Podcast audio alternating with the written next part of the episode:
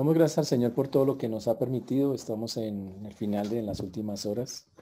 Normalmente este servicio es un poco más tarde. Este servicio normalmente está a las 11 de la noche. 10 de la noche, 11, y así lo hemos hecho muchos años.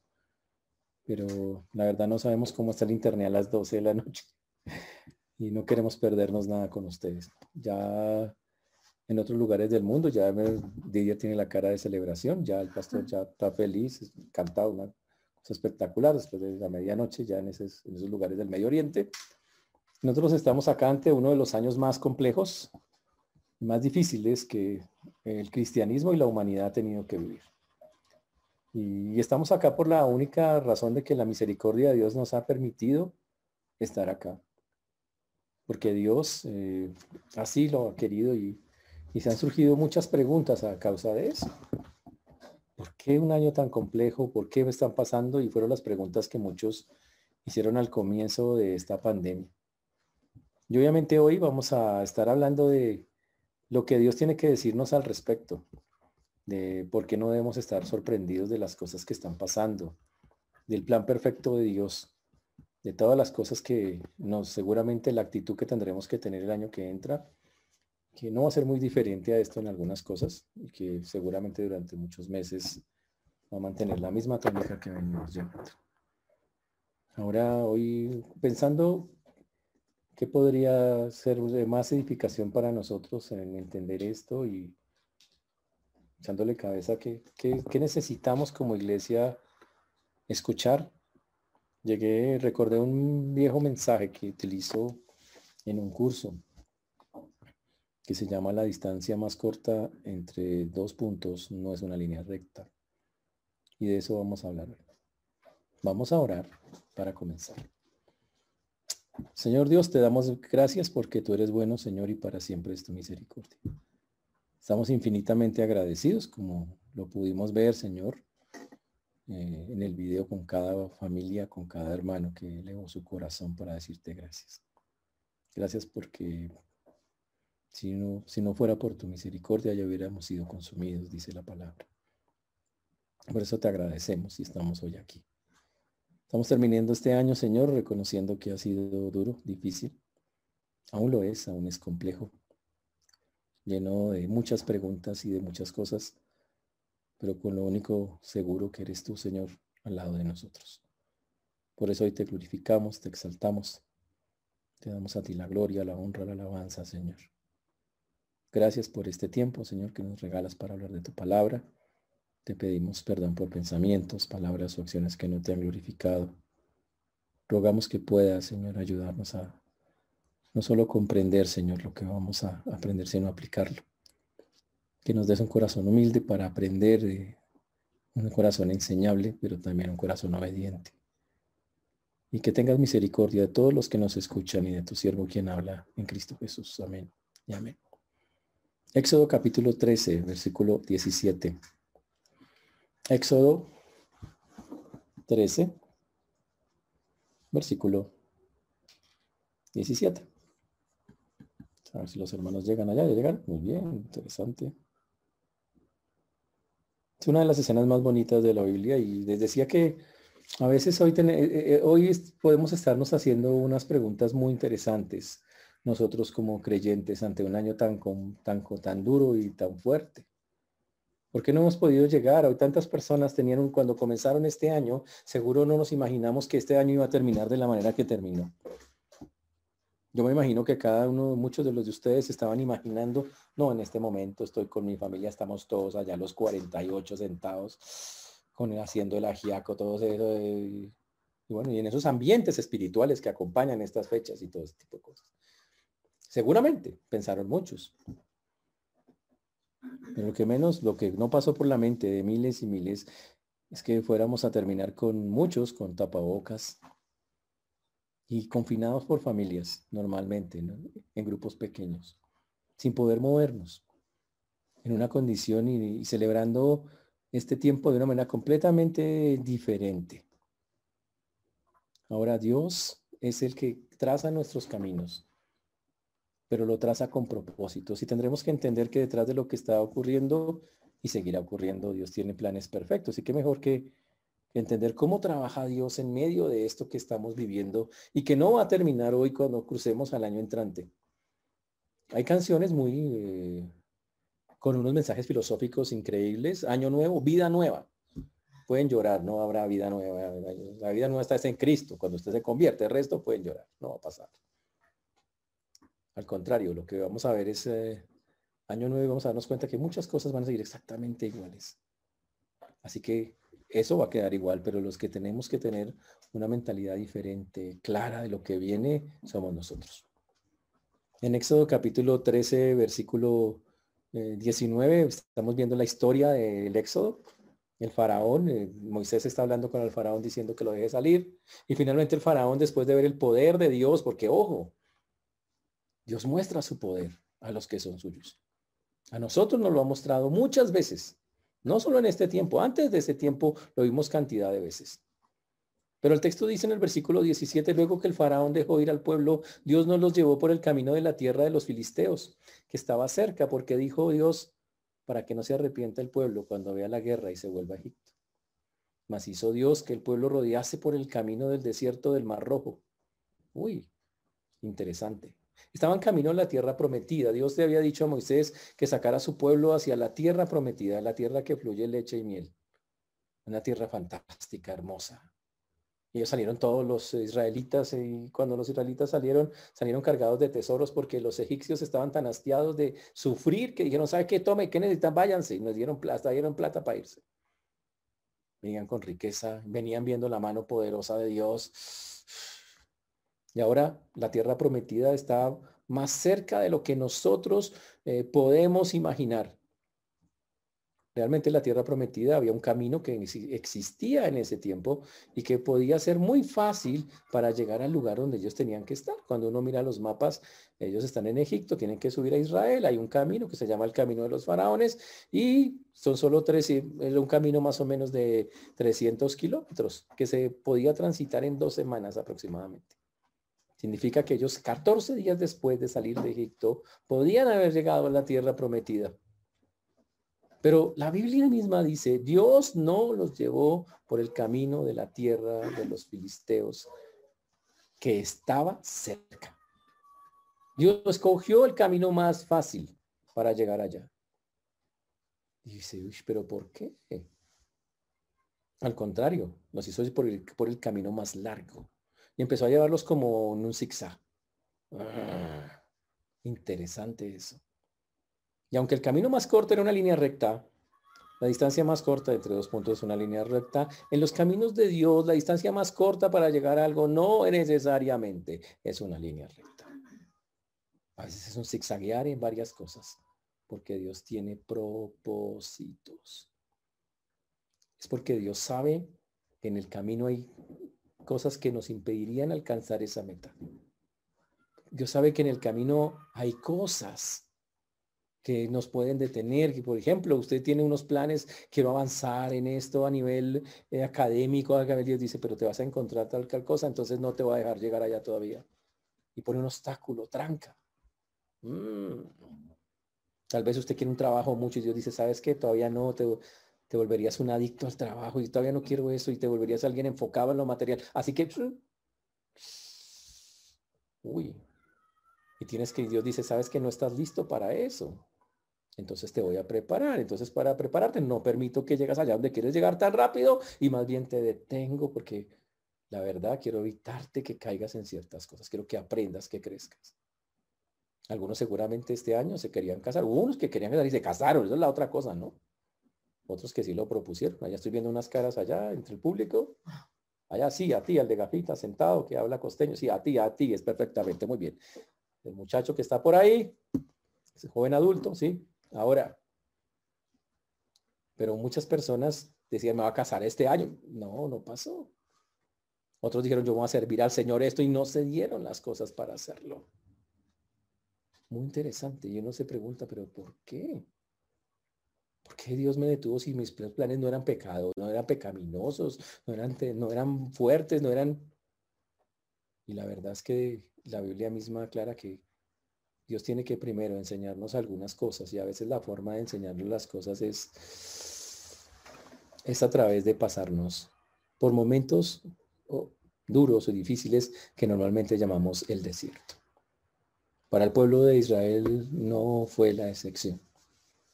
Dios tuvo que llevarlos por esos caminos, hacer que dieran esas vueltas tan largas, porque Dios quiere ayudarlos a que crezcan. Sabe lo débiles que como seres humanos somos. Él entiende perfectamente cuánto nos falta. Muchísimos, muchísimas cosas. Ese es el punto. Y por eso Dios dice, perdona, pero tengo que pasarte primero por otras cosas. Uy. Te dice, pastor, pero no hay otra manera. Sí hay otra, que nosotros pudiéramos someternos plenamente a la voluntad de Dios sin necesidad de tener que vivir esas cosas. Pero nos cuesta, nos cuesta mucho.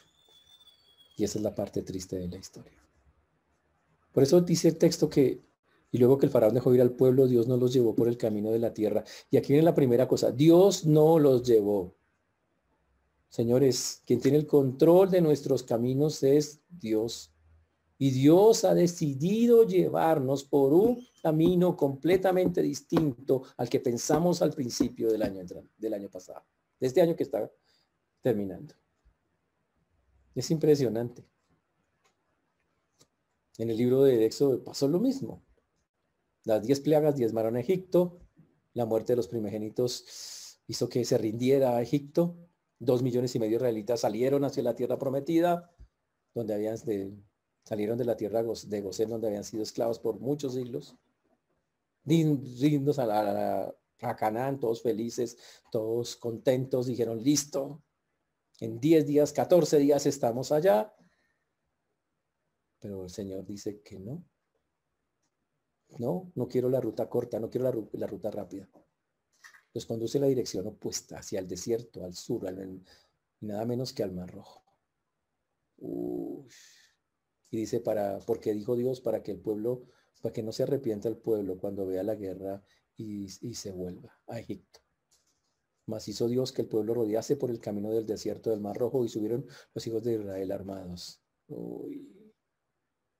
¿Sabe qué dice Dios? Si te llevo por esa ruta directa, nunca llegarías enfrentarías amenazas, eh, en el caso del pueblo de Israel, amenazas militares que nos harían, te harían cambiar de parecer y regresarías de inmediato a Egipto. Y es raro, es una caminata muy interesante esta que ellos están haciendo. El texto en el versículo 18 dice, mas hizo Dios que el pueblo rodease por el camino del desierto del Mar Rojo. Y subieron los hijos de Israel de Egipto armados. También tomó también consigo Moisés los huesos de José el cual había juramentado a los hijos de Israel, diciendo, Dios ciertamente os visitará y haréis subir mis huesos de aquí con vosotros. qué interesante detalle. El sarcófago de José los acompañaba. Usted se imagina uno en esas dos millones y medio de personas y usted cargando un ataúd, bueno, un, un ataúd egipcio con los huesos de José camino a la tierra prometida. Eso debe haber sido muy interesante seguro surgieron muchas preguntas. ¿Y eso qué llevan ahí? Seguramente un niño preguntando, ¿se imaginan ustedes? ¿Es que llevan ahí? No, pues los huesos de José. Y esa, porque así fue. Así fue. Ahora, ¿por qué llevaban los huesos de José? Bueno, porque recuerdan cuando vimos eh, Génesis, que José hizo que juraran que sus huesos serían llevados a la tierra cuando salieran de Egipto. Y 400 años después ellos regresan a la tierra prometida y tienen que cumplir eso y por eso se están llevando los huesos para cumplir exactamente lo que les dijeron. Y es muy chévere. Uy, es algo muy bonito. Y lo llevaron así. Ahora, el texto dice enseguida, versículo 20, y partieron de su coche y acamparon en entrar y entraron en el, en el desierto. Y dice que ellos obedecieron y entraron en el desierto. Y Jehová iba delante de ellos de día en una columna de nube para guiarlos por el camino y de noche en una columna de fuego para alumbrarles, a fin de que anduviesen de día y de noche. Uy, qué interesante historia. La columna de nube es un símbolo constante de la presencia de Dios. Por medio de esa nube Dios los conducía. Ellos empezaron a obedecer. La nube estaba encima de ellos ¿Por qué? Pues porque el sol en el desierto es terrible. Entonces, ¿qué puso Dios? Una nube gigante que era la misma presencia de él y así ellos no se quemaban. Pero de noche en el desierto hace frío. Entonces esa nube se convertía en un calentador poderosísimo de noche para mantener el clima adecuado para que ellos no se enfriaran, no murieran de frío. Entonces esa columna de nube de noche también no solo los calentaba, sino que les guiaba y les, les hacía que caminaran incluso de noche y les daba visibilidad hacia donde se dirigían.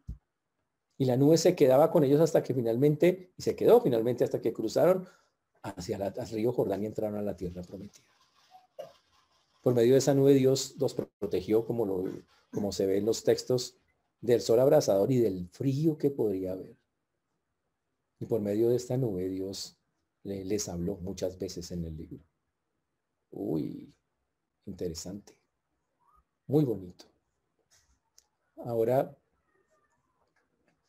la vida de nosotros se parece mucho a esto, señores. Estamos entre uno de los años que nos llevó directamente a donde están ellos. Veníamos todos contentos, felices. La gente, ay, estoy pasando bien, las cosas están como mejorando, conseguí trabajo, el desempleo había bajado un poco, estamos, me abrieron unas puertas por allí, tal cosa, y todo iba muy bien, cuando de pronto apareció el faraón. Mm, apareció algo que no esperaban. Interesante, en medio de la caminata, un desvío. Y muchos de los planes que todos tenían se tuvieron que deshacer de una manera impresionante. Increíble. Y todo se cambió. Y eso es algo increíble. El texto nos dice, literalmente aplicada, haciendo una pequeña aplicación a nosotros, que nosotros podríamos haber transitado este año normal. Piensen dónde estarían hoy si no hubiera habido pandemia. ¿En dónde estarían ustedes? ¿Qué clase de cosas estarían haciendo? Hay algunas cosas buenas y algunas cosas que no tan buenas. yo me imagino a muchos en el centro comercial, ahorita haciendo compras el 24, 30, corriendo allá como yendo a cine, gastándose hamburguesas, bueno, todas esas cosas ricas que ven en esos lugares. Así. tristemente diría que me los imagino en muchas cosas, no mundo, pero no muchas espirituales, la verdad. Pero de pronto Dios hace esto y todos, uh, hermanos sentados en sus casas, todos juiciosos, todos especiales, pensando en Dios, consagrados a Dios. Todo porque Dios, en su infinita sabiduría, dijo, el pueblo el cual yo salve un día necesita crecer en ciertas cosas. Necesito que sigan siendo fieles conmigo. Necesito que en verdad se metan conmigo. Wow. Y para hacerlo, Dios determinó que llegara a, este, a esto y lo había profetizado ya hace mucho tiempo, una pandemia que estamos viviendo y que seguimos viviendo hasta el sol de hoy. Wow. Mm. Si uno se pregunta, ¿qué sigue? Porque el texto es claro. Dice acá, muy claramente dice, y la parte más chévere, número 22, nunca se apartó delante del pueblo la columna de nube de día ni de noche, la columna de fuego. Y muchos pueden decirlo, y es la verdad, estamos viviendo un desierto, algo muy fuerte, muy duro, muchos están viviendo. Es cierto. Es un momento, o sea, escuchar testimonios de nuestros hermanos que están pasando momentos difíciles porque la enfermedad, el, virus ha tocado la puerta de su casa y ha entrado. Ha tocado sus familias, algunos son familiares han muerto. Ha pasado. La plaga llegó, digámoslo así.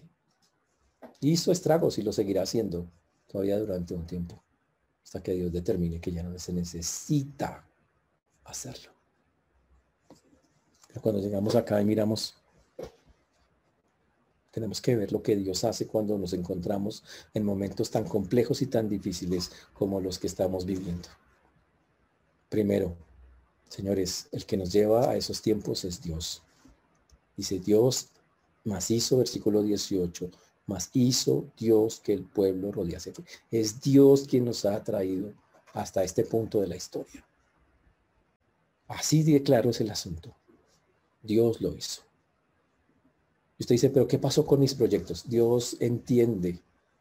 Dios dijo, voy a trabajar con todos al tiempo y decidió que los proyectos personales de cada uno de nosotros, de muchos, se frenarían. ¿Sabe qué? Momento alto, vamos a trabajar con ustedes Porque hay algo más importante y es que ustedes emprendan a ver, a conocerme, a depender de mí.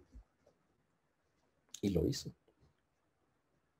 Y por eso dice que el Señor los hizo, quitó el camino corto y puso el camino largo. Entonces la primera cosa, Dios, que yo debo entender es, este camino, alguien puede decir, esta es la venganza, este es el diablo, este es... Bueno, algunos están diciendo eso, ¿no? Dice, uy, no, ese es el ataque satánico. No, no es ningún diablo. Dios, Dios lo cuadró de esta manera para que nosotros podamos entender ciertos planes y propósitos que tiene. Pero ojo, ¿qué llevaban ellos en el camino? Un sarcófago con los huesos de José. ¿Sabe qué? Para, ¿Qué tenían cuando ellos miraran ese sarcófago? ¿Qué tendrían que pensar? ¿Sabe qué tendrían que pensar? Sabe que Dios cumple sus promesas. José nos dijo que un día nos iba a llevar y estamos camino a llevarlo donde Él dijo que Dios nos iba a llevar. Y yo me pregunto, ¿Dios nos ha prometido, señores, un montón de cosas? ¿Dios nos ha prometido cruzar al otro lado y estar un día con Él? No olvidemos eso. Dice, pero es que yo no tengo un sarcófago para recordarlo. No, pues yo sé, menos mal que no tiene uno, sería terrible usted con un sarcófago andando por ahí. Pero yo creo que tenemos esta mente que nos recuerda quiénes éramos, a dónde hemos llegado, cuánto hemos avanzado en la vida con Dios. Cómo Él ha sido fiel a sus promesas. Y cómo aún en cosas difíciles y complicadas que seguro antes de esto hemos vivido, Él estuvo allí. Ellos llevan esos huesos, esos huesos recordaban, Dios es fiel y cumple sus promesas. Señores, tranquilos. Dios va a cumplir sus promesas. Para los que tienen miedo de morirse, porque seguro hay algunos, esto lleva a pensar en la muerte, todo lo que está pasando. Quiero decirle algo que debe tranquilizar su corazón y su alma. Usted no se va a morir antes de que cumpla el plan que Dios tiene para usted en esta tierra. Usted sí, ¿cómo sé que ya lo cumplí, pastor? ¿Qué tal ya lo haya cumplido? Pues, hermano, bien, chao, nos vemos más tarde. Tranquilo, hágase feliz. Ya hizo su parte, qué bendición, gloria a Dios. Pero si no, esta es la forma en que Dios le dice, bueno, hermano, yo sé que hay que fortalecerse, hay que crecer. Dios sabía que le, miren, miren, entendamos esto, ahí en el texto. Dios dijo, por allá no los llevo porque yo sé que si tan pronto se enfrenten a pueblos armados y eso, se devuelven. Yo conozco el corazón de ellos. Y si Dios hoy no trancó tantos proyectos, Él dijo, ¿sabe qué? El corazón de muchos tiene que ser cambiado, tiene que ser transformado. No están bien conmigo. Voy a afirmarlos, voy a afianzarlos. Y por eso los desvió, como los desvió a tantos. Y los llevó por el desierto del Mar Rojo. Y desierto es una palabra fuerte, muy dura y muy fuerte, pero así es como el Señor lo hizo. Y qué bonito, porque es fantástico, la verdad. Uno lo mira y eso es genial como el Señor lo llevó a cabo. Ahora, el texto, cuando uno lo sigue mirando de manera detenida, sigue diciendo cosas increíbles. La otra cosa que vemos ahí en el texto es Señores, en medio del desierto Dios jamás desamparó a su pueblo. La columna de día, la nube de día, la columna de fuego de noche, Dios jamás lo desamparó. Nosotros en medio de todo esto jamás estaremos desamparados. Tenemos al Señor viviendo donde? En nuestro corazón. Él está con nosotros en cualquier lugar. Moisés le rogaba al Señor, si tú no vas, yo no voy. Nosotros ni siquiera tenemos que decir eso, somos creyentes. Y como creyentes sabemos que donde vayamos Él está con nosotros. Ya, imagínense eso, Moisés rogaba, Señor, si tú no vas, yo no voy. Pero camine con nosotros. ¿Sabe que Nosotros no tenemos ni que hacer eso. Pero ellos, wow, en ese momento no tenían ese privilegio. Pero el punto es, si ellos que no tenían el privilegio de tener al Señor morando dentro de su corazón, Dios se fue, fue visible a ellos en el momento más difícil, cruzando ese desierto, protegiéndolos del sol, del frío, mostrándoles el camino, porque cuando venía la columna de fuego de noche les seguía mostrando el camino. Dice que transitaban día y noche, háganle. Solo paraban cuando Dios paraba.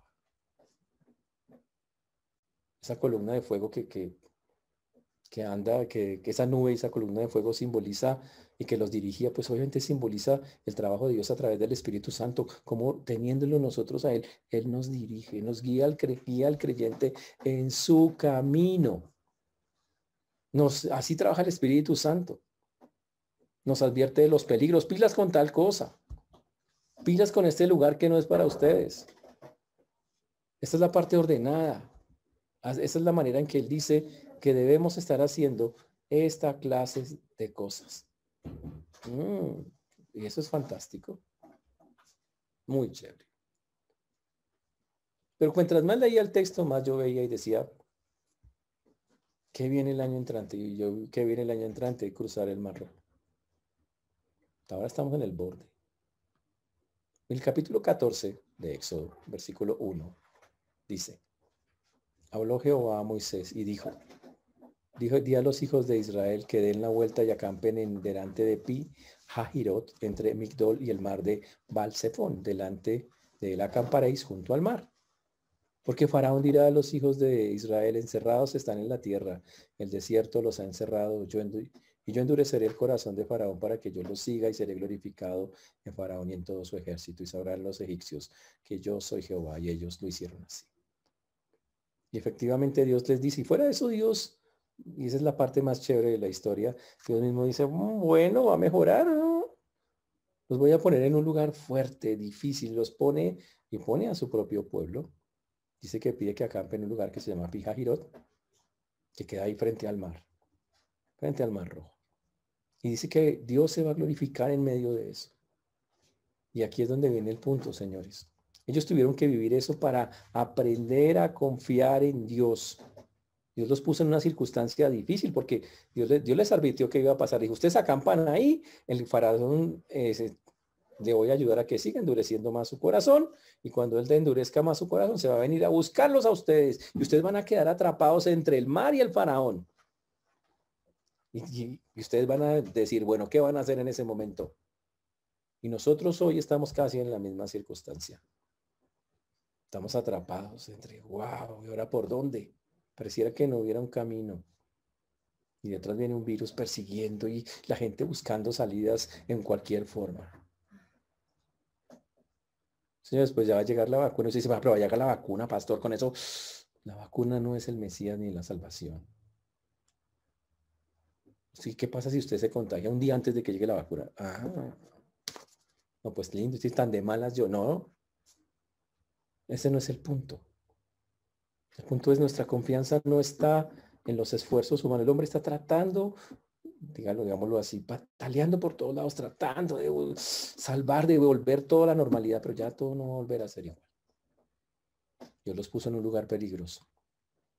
Mm, quedaron al límite. Pero ¿qué hizo Dios cuando la gente quedó encerrada en el desierto? Que esa es la parte increíble y cuando todo se vino más encima, cuando las cosas avanzaron más, pues pasó lo que pasó hoy en día con muchas personas en Éxodo 14, versículo 10. Cuando el faraón se hubo acercado, los hijos de Israel alzaron sus ojos y aquí que los egipcios venían tras ellos, por lo que los hijos de Israel temieron en gran manera. Y muchos se asustaron y qué miedo, ¿y ahora qué? Dice que se angustiaron. Y en su desesperación, ellos empezaron a increpar, a insultar a Moisés por haberlo sacado para morir en el desierto supuestamente. Ellos decían, mejor nos hubiéramos quedado como antes, mejor nos hubieran dejado allá como esclavos, mejor esclavos que muertos, casi estaban diciendo. Versículo 11, y dijeron a Moisés, no había sepulcros en Egipto que nos eh, ha sacado para que muramos en el desierto. ¿Por qué has hecho así con nosotros que nos has sacado de Egipto? ¿No es esto lo que te hablamos en Egipto diciendo, déjanos servir a los egipcios porque mejor nos fuera servir a los egipcios que morir nosotros en el desierto? y la gente se quejó, igual que muchos cristianos al principio, no todos, y obviamente aquí en esta iglesia todos espirituales, fuertes, firmes, no, no oímos una sola queja, esa gente, pastor, ánimo, estos animando a sus otros, no, ojalá hubiera sido así, ¿no? Pero obviamente como seres humanos entró la angustia, algunos se desesperaron. Algunos hoy están desesperados. Porque como bien lo dijo el hermano, ahí sí casi vamos a tener que comprar una velita ya para, celebrar el primer cumpleaños de todo esto. Y eso es mucho tiempo, muchachos. Entonces dice la Biblia que el pueblo se asustó, que su corazón desfalleció, que clamaron a Jehová desesperados que no veían sino que la muerte se acercaba y como que no le encontraban la salida o el sentir. Y empezaron a pensar, mejor antes, cómo estábamos, mejor los tiempos pasados, pero ¿por qué esto cambia? ¿Por qué tenemos que vivir esas cosas? Pero aquí es donde vemos el propósito de Dios, muchachos. Cuando los pueblos, cuando los, hablo más al pueblo de Dios, cuando el pueblo de Dios se debilita, Dios se muestra más poderoso y más grandioso. La Biblia dice en el versículo 13 que Moisés le dijo al pueblo, no temáis, estad firmes y ved la salvación que Jehová hará hoy con vosotros. Dios nos dice hoy, entramos a un año en el cual debemos decirnos, señores, no temáis, porque Dios está con nosotros. Pero vivirlo es otra cosa. No sé si usted logró vivirlo este año así. Sé si en medio de sus temores, que es normal sentirlos como seres humanos, se pudo llegar a la conclusión, pero no importa, Dios está conmigo. Dios ha hablado a mi vida, Él está en mi corazón, Él me fortalece. Todavía más increíble. El versículo 14 dice, Jehová peleará por vosotros y vosotros estaréis tranquilos. Este es el punto. Señores, esta pelea de este año que viene, que parece complejo, tranquilos. Él va a pelear como peleó este con, va a pelear con, no con nosotros, va a pelear por nosotros. Y vamos a estar tranquilos, porque Él va a estar delante de nosotros.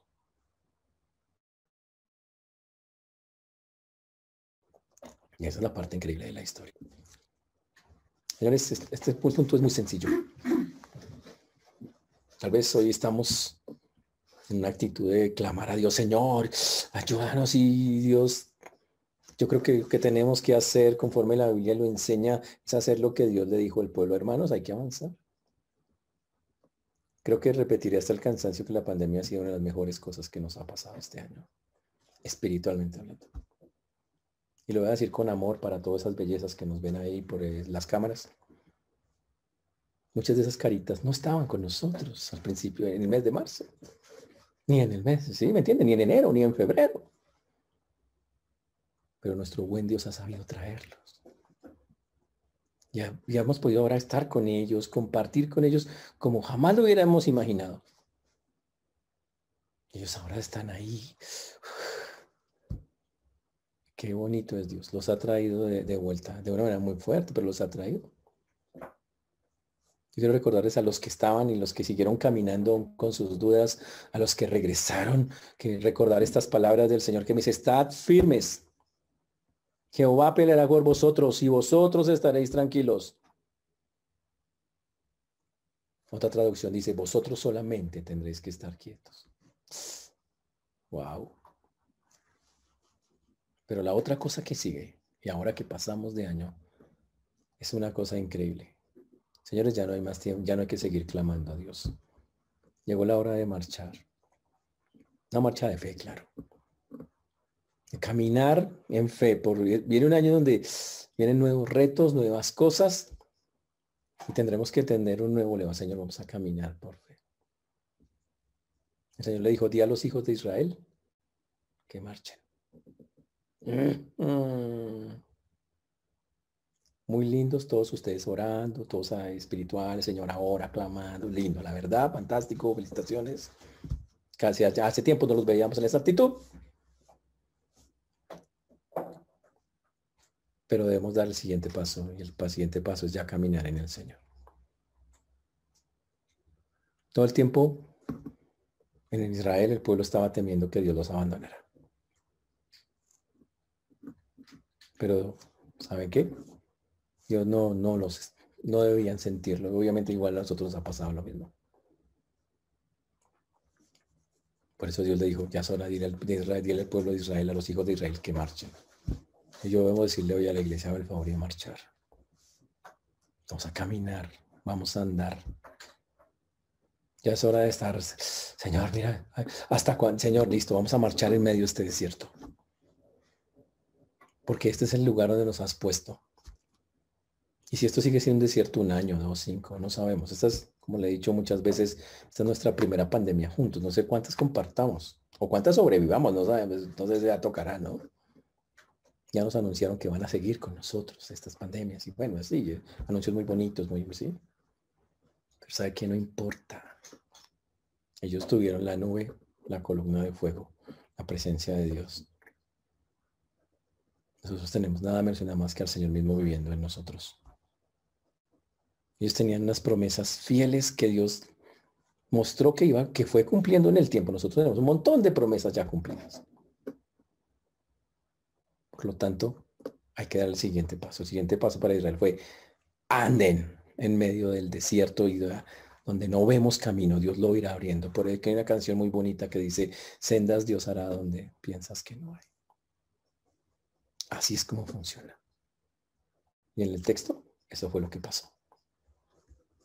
La Biblia dice que en el versículo 15 Jehová le dijo a Moisés, Moisés es un hombre fantástico, es un tipo de fe, un ejemplo a seguir, ¿no? ¿Por qué clamas a mí? Di a los hijos de Israel que marchen.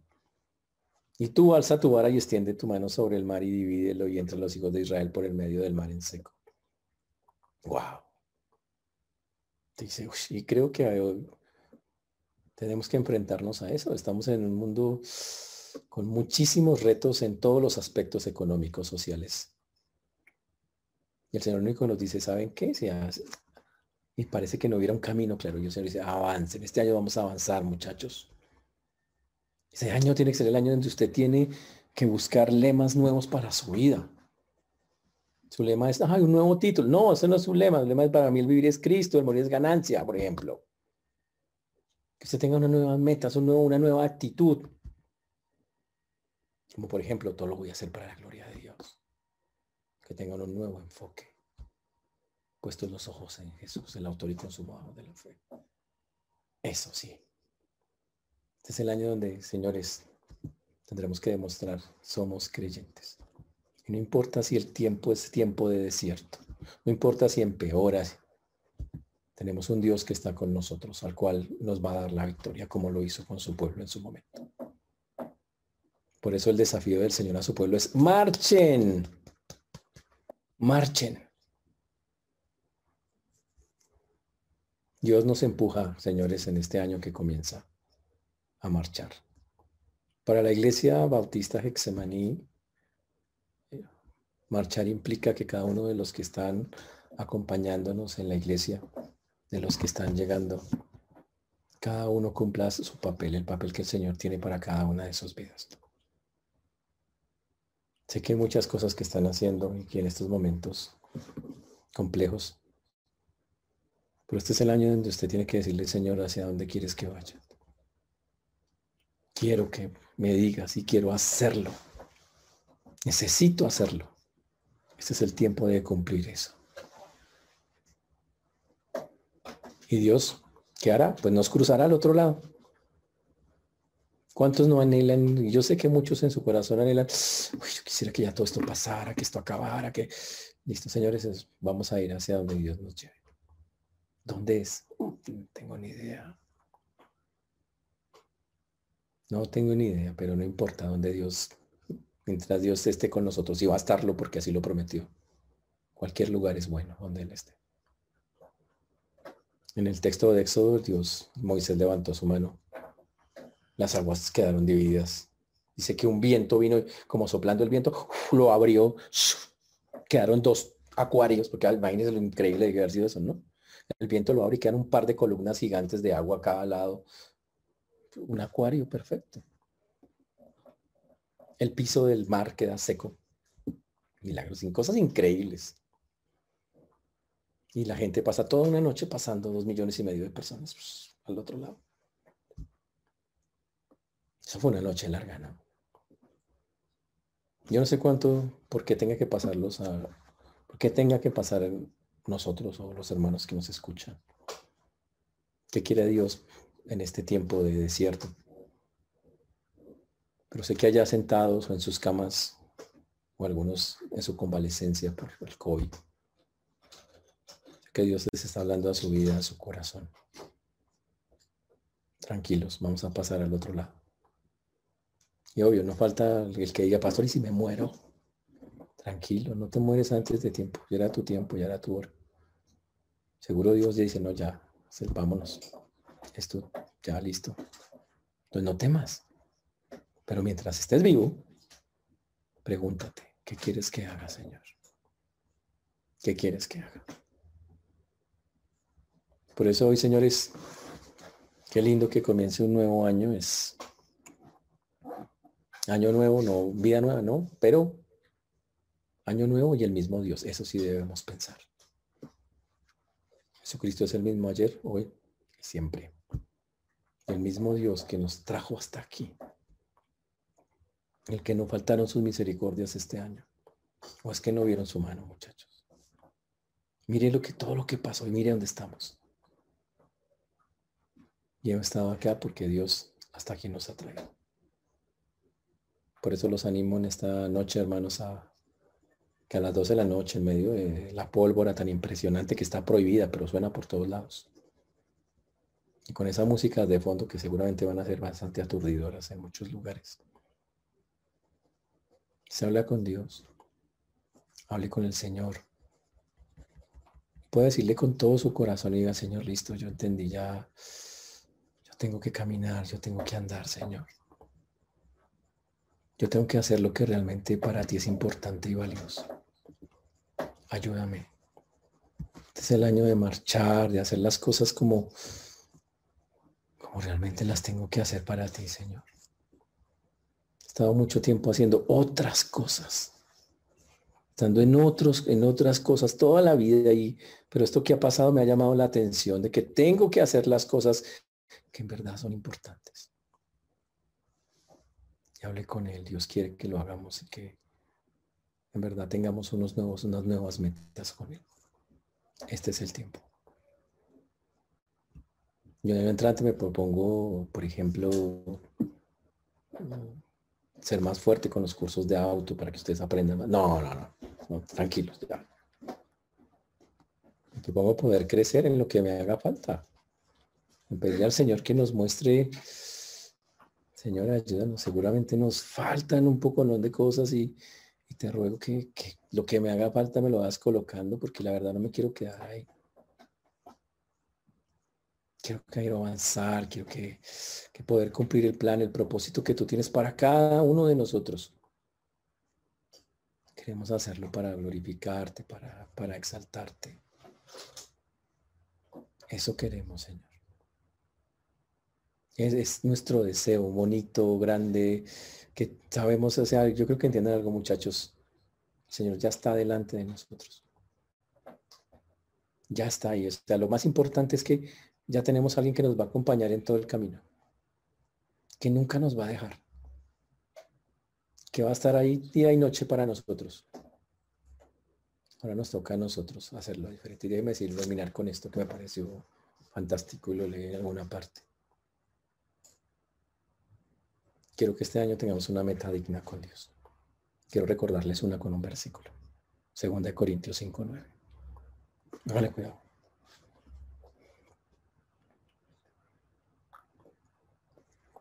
Usted trace la suya, pero Segunda de Corintios nos dice meta digna, meta este año, por lo cual también anhelamos o ausentes o presentes. Señor, este año te quiero agradar. Eso es una meta digna. Hay muchas.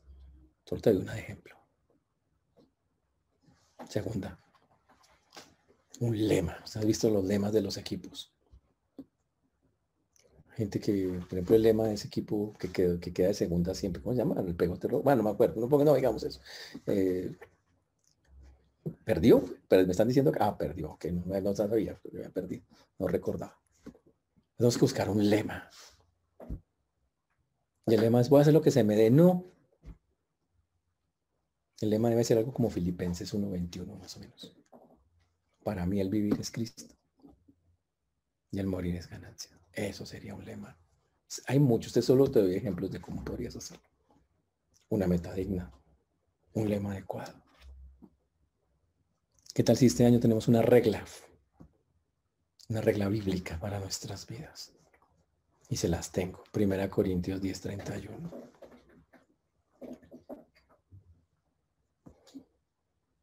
Hacerlo todo para la gloria de Dios. La meta digna, un lema adecuado, una regla segura, una regla bíblica. ¿Qué tal si tenemos hoy una convicción edificante?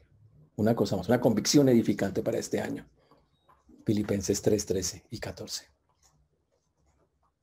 ¿Sabe qué dice Filipenses 3, 13 y 14? Olvidando lo que queda atrás y extendiéndome a lo que está delante. Prosigo hacia la meta. El supremo llamamiento en Cristo Jesús. ¿Y qué tal si tomamos una promesa de Dios para fortalecernos?